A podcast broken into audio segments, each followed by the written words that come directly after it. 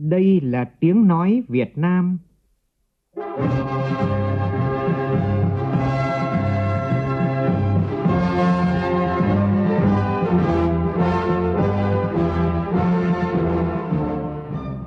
là tiếng nói Việt Nam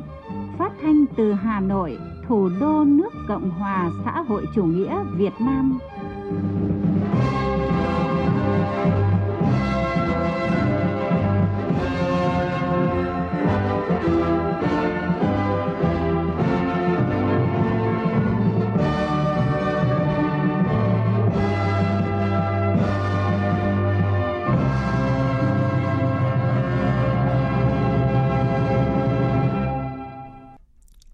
Kính chào quý vị và các bạn. Mời quý vị và các bạn nghe chương trình Thời sự sáng của Đài Tiếng nói Việt Nam. Hôm nay là Chủ nhật ngày 19 tháng 3, tức ngày 28 tháng 2 năm Quý Mão. Chương trình có những nội dung chính sau đây.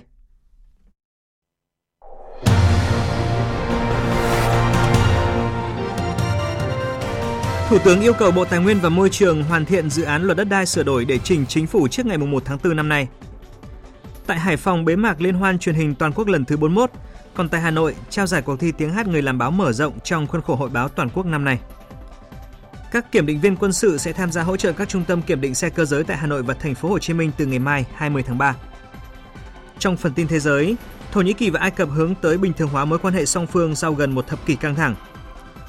Bộ Ngoại giao Nga nêu các điều kiện chính để giải quyết cuộc khủng hoảng Ukraine. Cũng trong chương trình sáng nay, biên tập viên Đài Tiếng nói Việt Nam sẽ có bình luận với nhan đề Pháp đối mặt với làn sóng biểu tình. Trở đi mắc núi, trở lại mắc sông.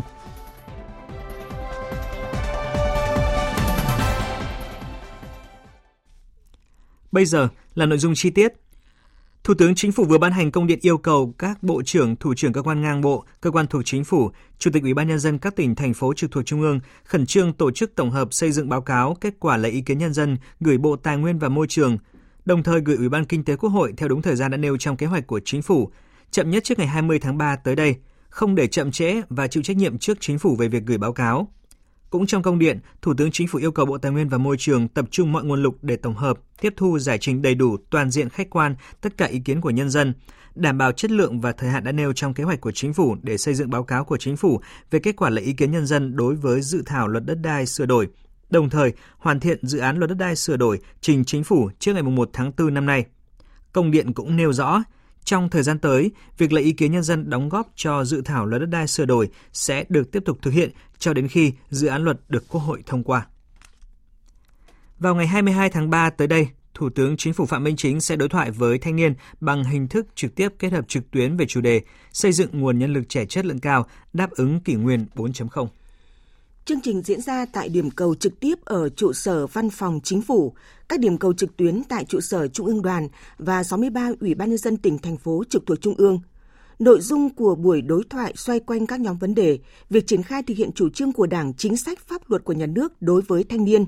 trách nhiệm của các cơ quan tổ chức liên quan nhằm đảm bảo quyền và lợi ích hợp pháp của thanh niên,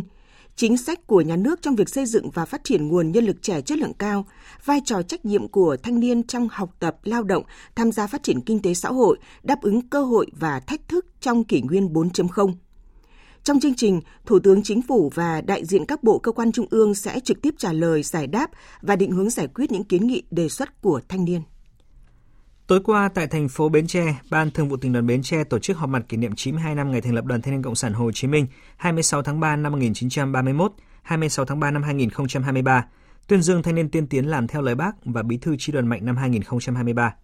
Dịp này, tỉnh đoàn Bến Tre trao tặng kỷ niệm chương vì thế hệ trẻ năm nay của Trung ương Đoàn cho 4 cá nhân, tuyên dương 9 gương thanh niên tiên tiến làm theo lời Bác, 9 tập thể đạt danh hiệu Chi đoàn Mạnh cấp tỉnh năm nay, tổ chức gặp gỡ và giao lưu với công dân đồng khởi tiêu biểu và các thanh niên tiêu biểu với chủ đề khát vọng cống hiến, lẽ sống thanh niên. Tối qua tại thành phố Hải Phòng diễn ra lễ bế mạc và trao giải Liên hoan truyền hình toàn quốc lần thứ 41. Bí thư Trung ương Đảng, trưởng Ban Tuyên giáo Trung ương Nguyễn Trọng Nghĩa, Phó Thủ tướng Chính phủ Trần Hồng Hà cùng nhiều lãnh đạo các ban bộ ngành trung ương tham dự. Thanh Nga, phóng viên Đài Tiếng nói Việt Nam thường trú khu vực Đông Bắc đưa tin. Liên hoan truyền hình toàn quốc lần thứ 41 được tổ chức quy tụ số lượng tác phẩm tham gia cao kỷ lục, gồm 714 tác phẩm của 96 đơn vị dự thi, tranh giải ở 11 thể loại. ban tổ chức đã vinh danh và trao 36 giải vàng, 67 giải bạc, 139 giải khuyến khích dành cho tác phẩm và 2 giải vàng dành cho tác giả. Phát biểu tại lễ bế mạc, Phó Thủ tướng Chính phủ Trần Hồng Hà ghi nhận những nỗ lực, cố gắng của đội ngũ những người làm báo hình nói riêng và các tổ chức, cơ quan báo chí trên cả nước nói chung đã đồng hành, tạo đồng thuận xã hội cùng đất nước, nhân dân vượt qua khó khăn, phục hồi và phát triển kinh tế xã hội. Hơn bao giờ hết, những người làm báo hình Việt Nam cần ý thức được trách nhiệm của mình với tư cách là những sứ giả cho sức mạnh mềm của Việt Nam, mang đến những giá trị văn hóa tốt đẹp, chân thiện mỹ của dân tộc đến với khán giả trong nước và quốc tế, góp phần nâng cao sức mạnh tổng hợp quốc gia một mặt, góp phần giữ gìn và bồi đắp nền văn hóa dân tộc, xây dựng con người Việt Nam mới trong kỷ nguyên số, xã hội số và văn hóa số, mặt khác thúc đẩy văn hóa, thương hiệu và sản phẩm Việt Nam ra thế giới. Hòa chung trong không khí của Hội báo toàn quốc năm nay, tối qua tại Nhà hát Đài Tiếng nói Việt Nam 58 Quán sứ Hà Nội diễn ra lễ trao giải cuộc thi Tiếng hát người làm báo mở rộng năm nay. Đây là sự kiện do Hội Nhà báo Việt Nam tổ chức nhằm tạo cơ hội để gặp gỡ, thể hiện tài năng, thắt chặt thêm tình đồng nghiệp, góp phần nâng cao chất lượng hoạt động nghề nghiệp của đội ngũ người làm báo Việt Nam. Tin của phóng viên Nguyên Nhung.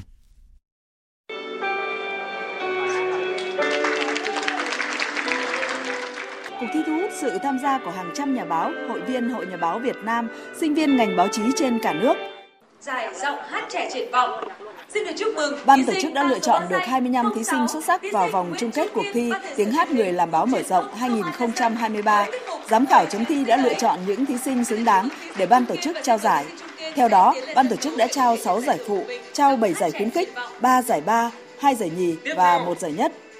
Được trao giải khuyến khích Tiếng hát người làm báo, nhà báo Lưu Hường, Đài Phát thanh và Truyền hình Hà Nội chia sẻ. Đây là một hoạt động rất là ý nghĩa, mang đậm tính văn hóa trong khuôn khổ của hội báo. Mặc dù là không phải là hoạt động chuyên môn nhưng mà cuộc thi đã góp phần tăng cường sự gắn kết giữa các phóng viên, các cơ quan báo chí và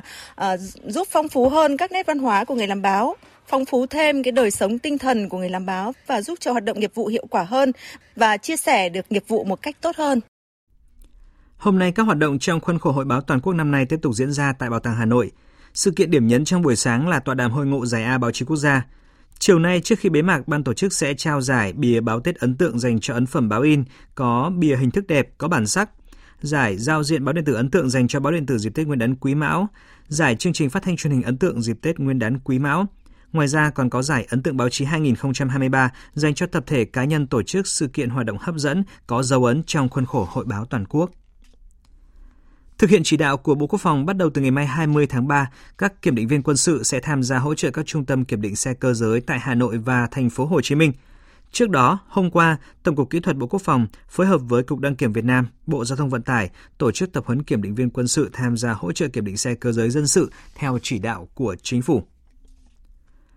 Bộ Lao động Thương binh và Xã hội vừa thông tin về dự thảo luật bảo hiểm xã hội sửa đổi, trong đó những thay đổi về quy định về hưởng bảo hiểm xã hội một lần là một trong những nội dung nêu trong dự thảo được nhiều người quan tâm. Theo các thành viên ban soạn thảo, quan điểm của Đảng và Nhà nước đó là khuyến khích người lao động bảo lưu ở lại hệ thống để hưởng tối đa các quyền lợi, chế độ bảo hiểm xã hội dài hạn và hạn chế tối đa những bất lợi khi người lao động nhận bảo hiểm xã hội một lần. Bởi mục tiêu cuối cùng, mục tiêu của chế độ hưu trí đó chính là đảm bảo ổn định cuộc sống khi mà người lao động về già. Phóng viên Hà Nam đề cập.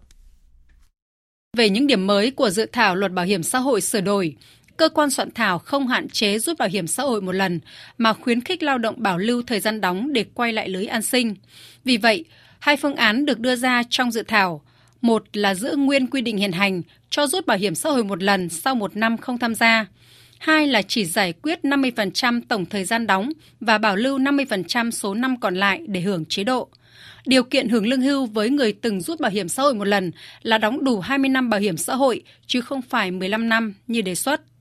Có 4 lựa chọn cho lao động bảo lưu 50% thời gian đóng. Theo ông Lê Hùng Sơn, Phó Tổng Giám đốc Bảo hiểm xã hội Việt Nam, việc thiết kế nhiều lựa chọn nhằm giúp người lao động cân nhắc kỹ và không phải tiếc nuối như nhiều người từng chọn về một cục theo chế độ 176 năm 1990. Cơ quan bảo hiểm xã hội và cơ quan an sinh xã hội nói chung là sẵn sàng chờ người lao động quay lại thị trường lao động, có việc làm, có thu nhập để cộng nối để sau này được hưởng lương hưu là phương án thứ nhất. Phương án thứ hai là được đóng bảo hiểm xã hội tự nguyện cho những năm còn thiếu để cộng vào để đủ điều kiện hưởng lương hưu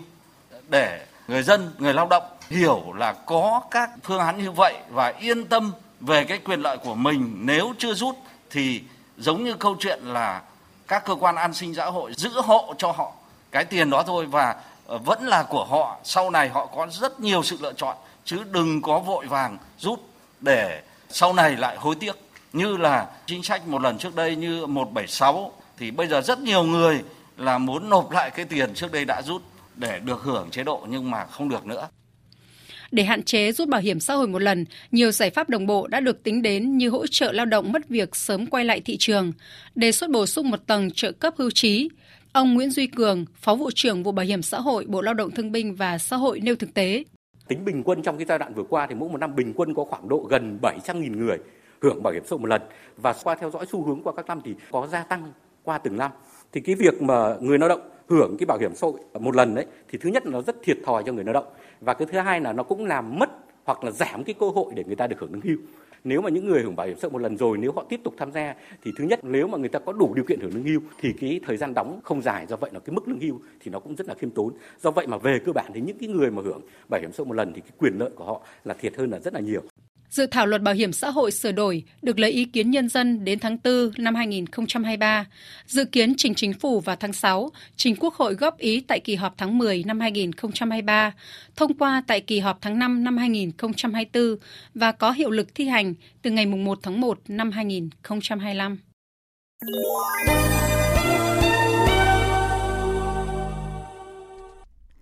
Xin chuyển sang phần tin thế giới. Thỏa thuận xuất khẩu ngũ cốc qua Biển Đen đã được gia hạn. Đây là thông tin được Tổng thống Thổ Nhĩ Kỳ Tayyip Erdogan cho biết hôm qua. Tuy nhiên, người đứng đầu nhà nước Thổ Nhĩ Kỳ không cho biết thỏa thuận được gia hạn trong thời gian bao lâu.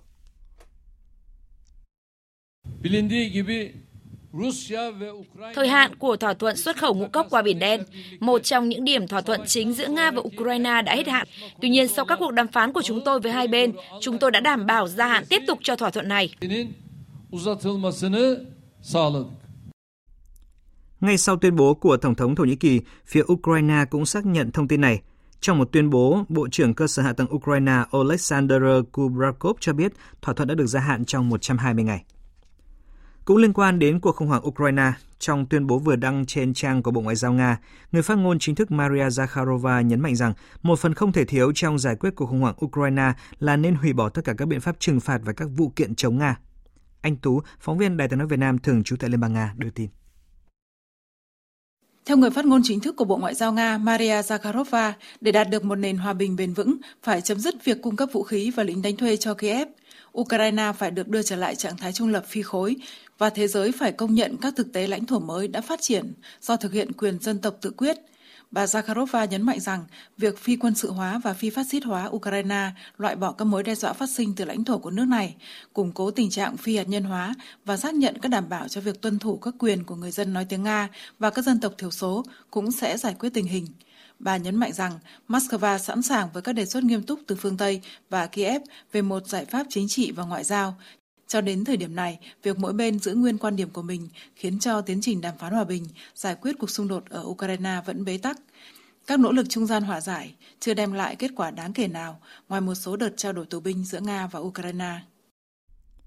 Hôm qua, Ngoại trưởng Ai Cập và người đồng cấp Thổ Nhĩ Kỳ đã thảo luận về các biện pháp nhằm khôi phục hoàn toàn quan hệ giữa hai nước.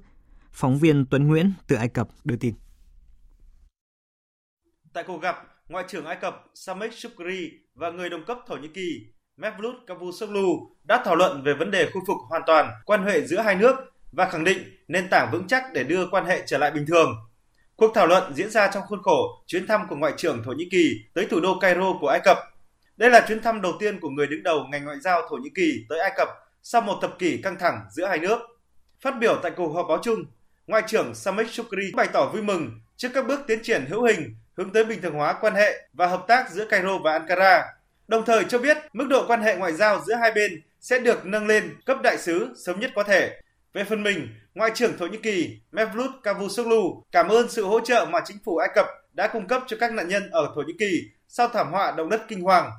Ông Cavusoglu cũng đề cập đến khả năng Tổng thống Thổ Nhĩ Kỳ Recep Tayyip Erdogan tới thăm Ai Cập và gặp gỡ Tổng thống Abdel Fattah al-Sisi trong thời gian tới.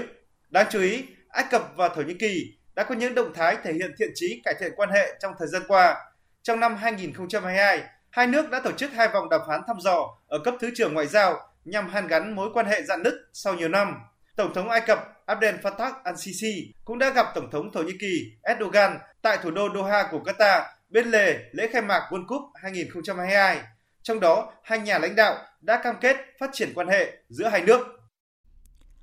Để tránh gây đổ vỡ cho hệ thống ngân hàng và tài chính, nhà chức trách Thụy Sĩ đang chuẩn bị sử dụng các biện pháp khẩn cấp để đẩy nhanh quá trình tiếp quản ngân hàng Credit Suisse, ngân hàng lớn thứ hai của nước này hiện đang chịu nhiều áp lực sau sự sụp đổ của hai ngân hàng tại Mỹ.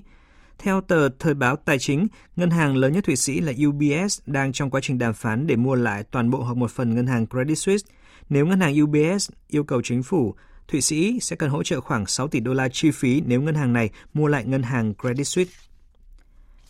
Văn phòng Thủ tướng Hy Lạp vừa ra thông báo cách chức cảnh sát trưởng quốc gia nhiều ngày sau khi xảy ra các vụ đụng độ giữa các lực lượng an ninh và người biểu tình sau vụ tai nạn đường sắt khiến hơn 50 người thiệt mạng hồi cuối tháng 2. Theo thông báo, việc bổ nhiệm cảnh sát trưởng quốc gia mới nhằm mang đến các thực thi tích cực và hiệu quả hơn đối với những kế hoạch hành động của lực lượng cảnh sát hiện đại vì sự an toàn của người dân. Quyết định này được đưa ra sau khi lực lượng an ninh được cho là chưa xử lý phù hợp các cuộc biểu tình xảy ra sau vụ tai nạn tàu hỏa ngày 28 tháng 2. Bộ trưởng Giao thông Hy Lạp đã từ chức sau thảm kịch, nhân viên điều hành nhà ga thời điểm xảy ra tai nạn và 3 quan chức ngành đường sắt nước này đã bị cáo buộc các tội danh khác nhau và có thể phải đối mặt với án tù chung thân. Cục Phát triển Kinh doanh Thái Lan cho biết xe bán đồ ăn hứa hẹn sẽ trở thành mô hình kinh doanh mới, thu hút khách du lịch đến với Thái Lan trong thời gian tới. Đặng Tuyên, phóng viên Đài Tiếng nói Việt Nam thường trú tại Thái Lan, đưa tin. Cục trưởng Cục Phát triển Kinh doanh Thái Lan Tosapol cho biết nhiều doanh nghiệp, người dân, khách du lịch nước ngoài thể hiện sự quan tâm, hào hứng tham gia chương trình quảng bá xe bán đồ ăn tại khu phức hợp mua sắm Icon Siam ở thủ đô Bangkok vào cuối tháng 2 vừa qua. Với chỉ 5 ngày tổ chức, hoạt động này đã tạo ra khoản doanh thu tới 3 triệu baht, tương đương hơn 88.000 đô la Mỹ. Điều đó cho thấy mô hình xe bán đồ ăn có thể trở thành xu hướng kinh doanh du lịch mới ở Thái Lan. Theo ông Tosapol, việc quy hoạch phát triển mô hình xe bán đồ ăn có thể góp phần thôi thúc khách du lịch đến Thái Lan để thưởng thức đồ ăn, thức uống không thể tìm thấy ở những nơi khác trên thế giới. Hoạt động kinh doanh này sẽ giúp kích thích nền kinh tế và quảng bá về ẩm thực Thái Lan, cũng như thúc đẩy giao lưu, tương tác giữa người dân Thái Lan và khách du lịch nước ngoài. Cô Nawarat, nhà điều hành công ty Food Truck Tim Trang cho biết, nhiều người Thái và người nước ngoài thích mua đồ ăn và thức uống từ các xe bán đồ ăn trong chương trình quảng bá xe bán đồ ăn vừa qua. Chương trình này cũng đã giúp các doanh nghiệp giới thiệu về hoạt động kinh doanh, đồng thời nắm bắt được nhu cầu, thị hiếu của khách hàng để cải tiến và nâng cao chất lượng phục vụ. Cô Nawarat bày tỏ tin tưởng mô hình kinh doanh này sẽ phát triển mạnh mẽ trong thời gian tới. Cục trưởng Cục Phát triển Kinh doanh Thái Lan cho biết, cơ quan này đang hợp tác với nhiều tổ chức tài chính như Ngân hàng Krungthai, Ngân hàng Tiết kiệm Chính phủ để hỗ trợ tư vấn và cung cấp các khoản vay ưu đãi giúp các doanh nghiệp vừa và nhỏ phát triển mô hình kinh doanh mới này. Và tiếp ngay sau đây chúng tôi xin chuyển đến quý vị một số thông tin thể thao.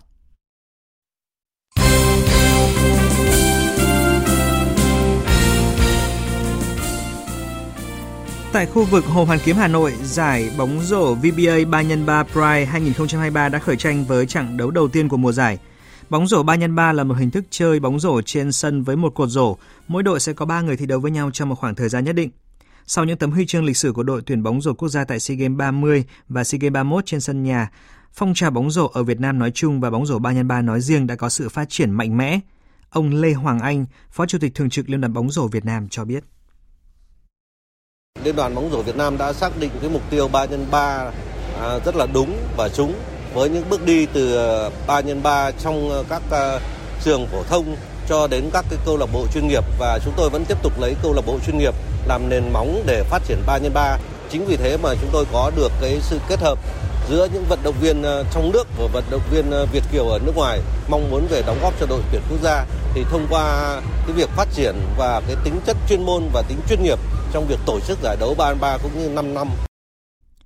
Hôm nay, giải Futsal HD Bank vô địch quốc gia 2023 sẽ diễn ra vòng 1 với 2 cặp đấu giữa Thái Sơn Bắc gặp Hà Nội vào lúc 15 giờ tại Cung Điền Kinh, Mỹ Đình, Hà Nội. Còn vào lúc 17 giờ là cặp đấu giữa Savines Khánh Hòa gặp GFDI Sông Hàn tại nhà thi đấu Trường Cao đẳng Sư phạm Trung ương Nha Trang. Tham dự giải quốc tế U23 Cup Doha, hôm nay sau khi hội tụ đủ quân số, toàn đội sẽ bước vào buổi tập đầu tiên trước khi diễn ra các trận đấu vòng bảng. Giải đấu này có sự góp mặt của 10 đội tuyển U23 bao gồm Việt Nam, Thái Lan, Iraq, các tiểu vương quốc Ả Rập Thống Nhất, Kuwait, Kyrgyzstan, Oman, Ả Rập Xê Út, Hàn Quốc và chủ nhà Qatar. Các đội được chia cặp để đá 2 trận tại vòng bảng, sau đó sẽ phân hạng dựa trên thành tích để xếp cặp đấu ở lượt cuối cùng. Theo lịch thi đấu thì đội tuyển U23 Việt Nam sẽ gặp đội tuyển Iraq vào lúc 2 giờ 45 phút ngày 23 tháng 3 và gặp đội tuyển U23 các tiểu vương quốc Ả Rập Thống Nhất vào lúc 0 giờ 30 phút ngày 26 tháng 3 theo giờ Việt Nam ở vòng bảng. Giành chiến thắng nghẹt thở với tỷ số 1-0 trước U20 Iraq trong trận chung kết diễn ra vào tối qua, U20 Uzbekistan đã vô địch U20 châu Á 2023. Còn tại giải ngoại hạng Anh, đêm qua Tottenham cầm hòa Southampton với tỷ số là 3-3, qua đó khiến cho Tottenham bị bỏ lỡ cơ hội chiếm vị trí thứ 3 trên bảng xếp hạng của Manchester United.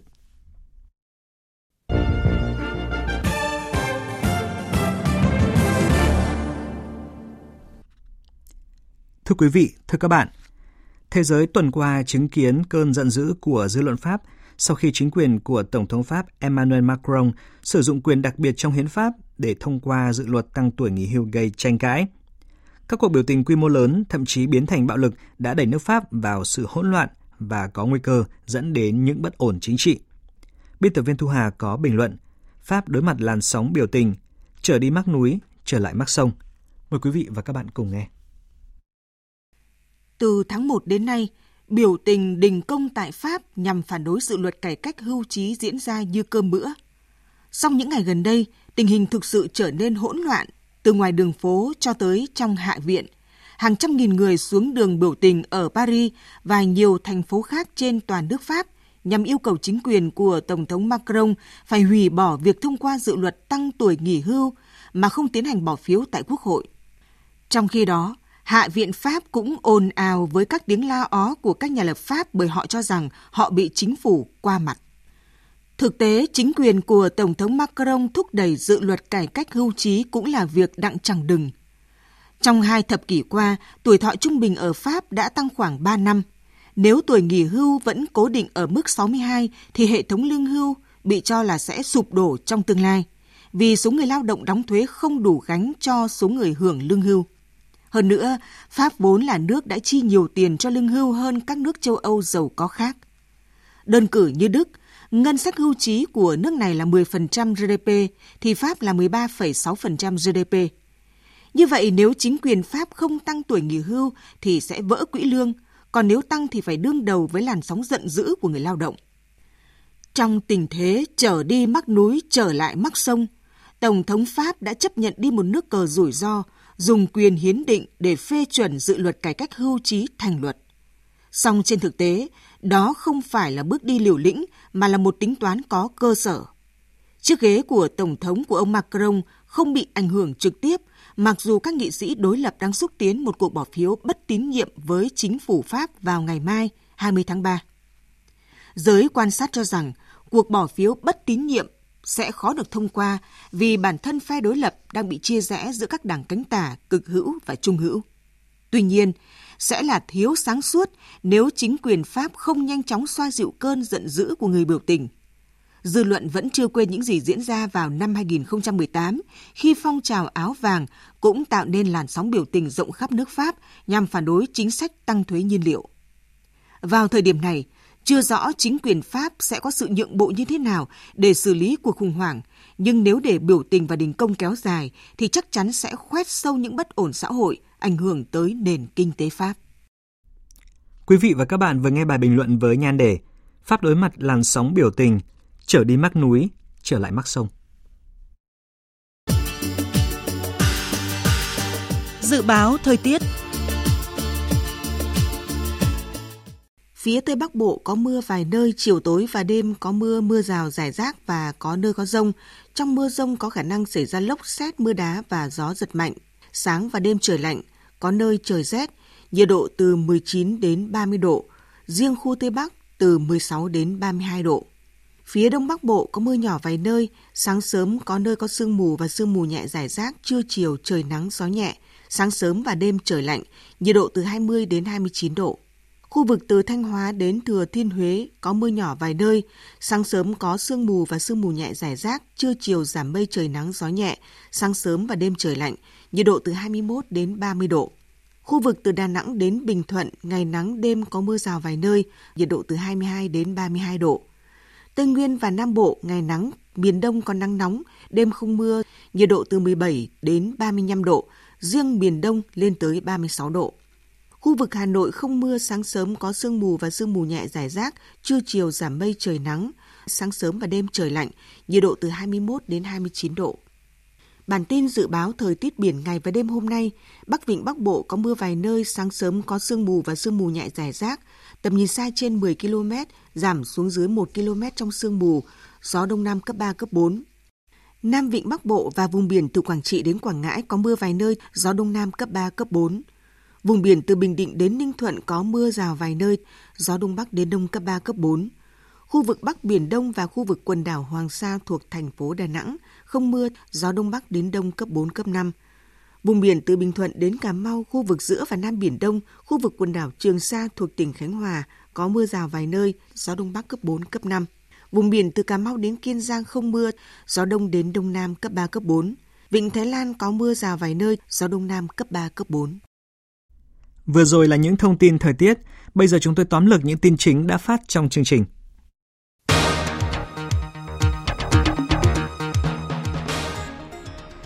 Thủ tướng Chính phủ yêu cầu việc lấy ý kiến nhân dân đóng góp cho dự thảo luật đất đai sửa đổi sẽ được tiếp tục thực hiện cho đến khi dự án luật được Quốc hội thông qua. Bên cạnh đó, Bộ Tài nguyên Môi trường sẽ phải hoàn thiện dự án luật đất đai sửa đổi để trình Chính phủ trước ngày 1 tháng 4 năm nay. Thực hiện chỉ đạo của Bộ Quốc phòng, bắt đầu từ ngày mai 20 tháng 3, các kiểm định viên quân sự sẽ tham gia hỗ trợ các trung tâm kiểm định xe cơ giới tại Hà Nội và thành phố Hồ Chí Minh. Việc hỗ trợ này nhằm kịp thời tháo gỡ những khó khăn vướng mắc ùn tắc trong công tác đăng kiểm thời gian qua.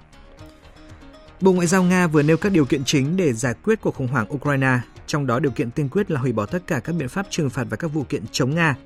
Phía Nga cũng cho rằng cần phải chấm dứt việc cung cấp vũ khí và lính đánh thuê cho Kiev, Ukraine phải được đưa trở lại trạng thái trung lập. Hiện tiến trình đàm phán hòa bình giải quyết xung đột ở Ukraine vẫn bế tắc.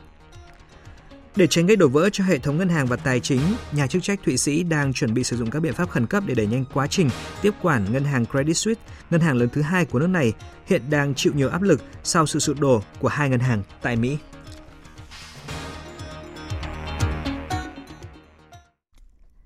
Thời lượng dành cho chương trình Thời sự sáng nay đến đây đã hết. Chương trình do biên tập viên Hoàng Ân và Mai Hồng biên soạn và thực hiện với sự tham gia của phát thanh viên Hải Yến, kỹ thuật viên Việt Thái, chịu trách nhiệm nội dung Hoàng Trung Dũng. Xin kính chào tạm biệt và hẹn gặp lại quý vị trong những chương trình sau.